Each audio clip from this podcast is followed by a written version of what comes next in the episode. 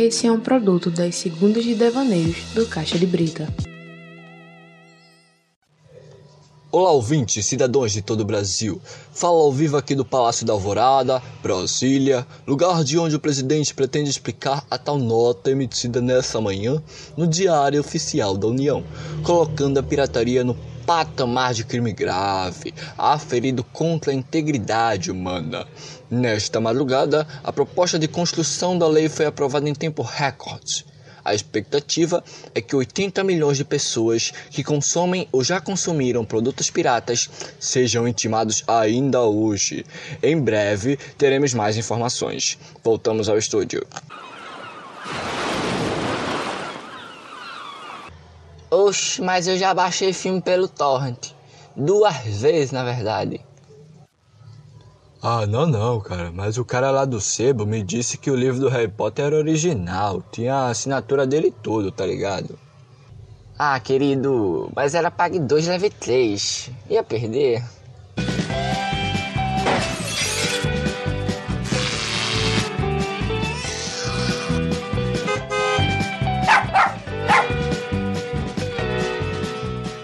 Fala meu rei, fala minha rainha. Este é o programa piloto do Entropia comandado por mim, Vitor Moura, capitão desse navio, que por não ter vice ou imediato, não sofre risco de um possível golpe ou motim.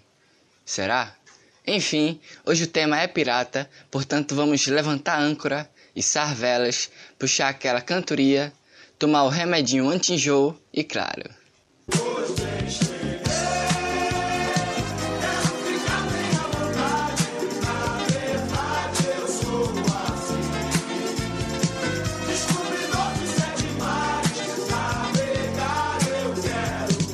Para, para, para, para.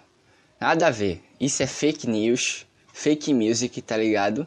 Não existe essa história de sete mares. Na posição de comunicador, me sinto no dever de informar de maneira objetiva e precisa. Só existe um mar no planeta: o salgado, que fique claro. Enfim, a ideia de pirata é assolada por crenças como essas, já preenchidas pelo imaginário coletivo muito por conta da constante ficcionalização do arquétipo. Piratas do Caribe, Peter Pan, Capitão Phillips, tô dizendo isso só no cinema. Robson Crusoe, One Piece, Assassin's Creed Black Flag, joguei, é massa, TV Pirata, Baú da Felicidade. Só as referências da cultura geral que estou me lembrando agora. Se recordarem outras, é só dar o toque. O fato é, a pirataria, o ato de saquear, tomar posse de algo que não lhe advém em alto mar, é muito, muito, muito antigo. Egípcios, fenícios, gregos, romanos, escandinavos, várias civilizações já se envolveram com a pirataria em algum grau em determinado tempo histórico. A simples existência do comércio e boas localizações marítimas já tornava a prática suscetível, digamos assim.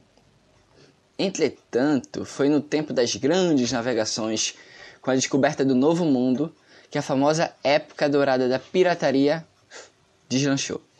Esse tempo histórico ficou marcado pela presença dos corsários, piratas financiados que serviam à coroa, os governos, com o intuito de combater outras nações. Como Espanha e Portugal haviam tomado para si boa parte do novo continente, a América, por consequência suas riquezas, as outras nações como Inglaterra, França e Holanda se sentiram lesadas. Queriam porque queriam tirar uma casquinha da América também. Diante disso, acabaram recorrendo a mercenários, os corsários, que abordavam a ferro e fogo galeões, fragatas, enfim, navios e territórios inimigos, preferencialmente espanhóis, que eles já sabiam que tinham descoberto metais preciosos em suas colônias. Não eram bobos nem nada. Eles não só de ouro e prata viviam, não, não. Açúcar, rum, pitu, madeira, todo o espólio era dividido com a nação de origem. A volta da viagem, coberta de pompas, elevava os piratas à condição quase de heróis. Tanto que Francis Drake, famoso corsário, foi condecorado cavaleiro pela própria Rainha Elizabeth. E sim, ela já existia em 1500. She made no sound, no word she said. Lowlands, Lowlands.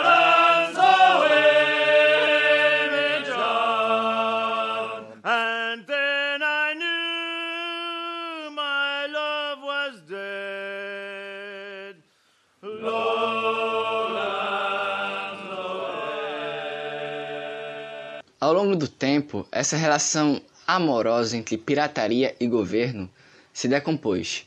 O Estado tornou-se centralizador, absolutista, precisava organizar a sociedade, fornecer segurança a seus comerciantes, a burguesia crescente. Os piratas já não eram mais bem vistos, saqueadores, bárbaros, sem escrúpulos, fomentadores da desordem, uma mistura do mal com atraso e pitadas de psicopatia. Logo, tornaram-se inimigos antes e ainda hoje. Segundo a Associação Brasileira de Combate à Falsificação, só em 2017 estima-se que o contrabando e a pirataria tenham gerado aproximadamente 145 bilhões de reais em prejuízo na arrecadação tributária e faturamento. Esses números acabam atingindo toda uma cadeia de sujeitos, do governo ao empresário, do artista ao cientista. As inovações acabam retorcendo no prágio, na cópia, gerando desincentivo aos proprietários da marca, ideia, obra ou produto tido como original. Para isso, no Brasil existe a Lei 9610, ou Lei dos Direitos Autorais, que resguarda juridicamente o criador de um possível atentado pirata.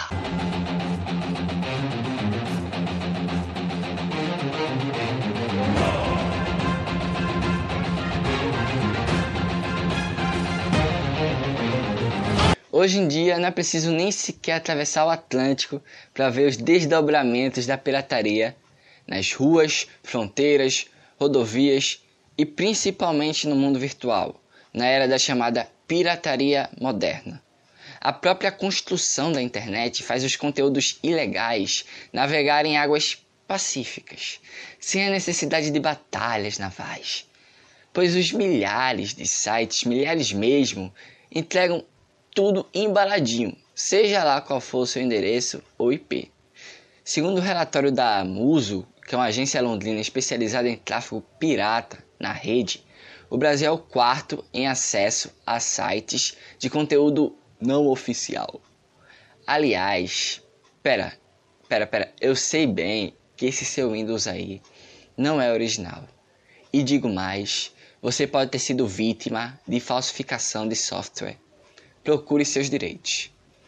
Enfim, apesar das vantagens da pirataria, e sim existe, algo que falarei já já, há que se ter bastante cuidado na hora de adquirir certos produtos. Há casos por aí de baterias de celular que explodem, de remédios falsificados que, pelo amor de Deus, isso inclusive é classificado como crime hediondo no Brasil. Brinquedos infantis perigosos, rejeitadíssimos pelo método, bugigangas cujo material e origem são duvidosos, até quadrilhas que financiam o contrabando e comercialização clandestina. Ou seja, muita prudência. Aliás, informação adicional, a Anatel está começando a bloquear celulares piratas pelo país. Começou em Goiás e no Distrito Federal, se eu não me engano. Se você quer ter certeza da legalidade do seu produto, é só entrar no site anatel barra celular legal, por o e-mail, que é o número de identificação do celular, e pronto.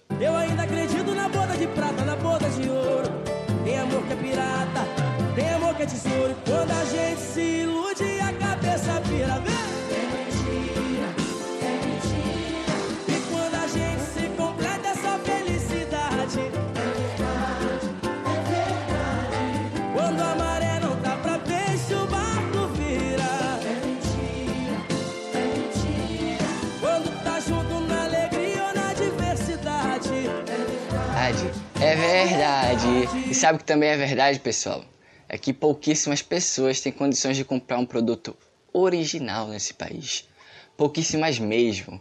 E que a pirataria, de certa forma, apesar dos defeitos, atrai as margens para o centro, entre aspas.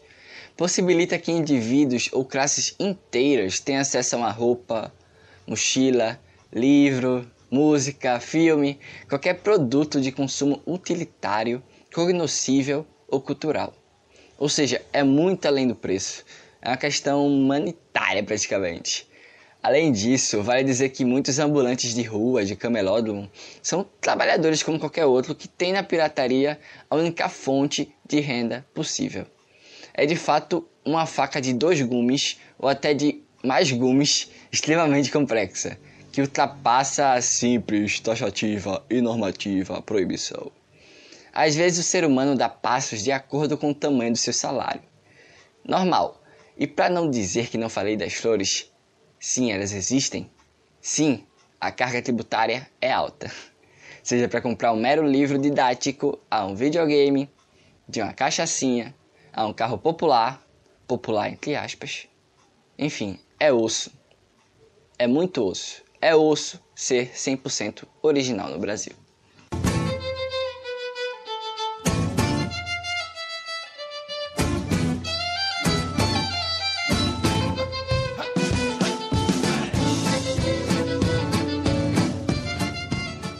É isso, esse foi o primeiro Entropia. Não falei nem um terço do tema pirataria. O tempo é finito, infelizmente, e é um assunto com muitas variáveis, que, como vocês já sabem, está bem pertinho da gente. Me despeço e agradeço a quem ficou até aqui. Em breve estarei lançando novos programas com os novos temas aqui no Caixa de Brita. Deixarei alguns textos, artigos, matérias que usei na descrição. Obrigadão, meu rei, minha rainha e tchau.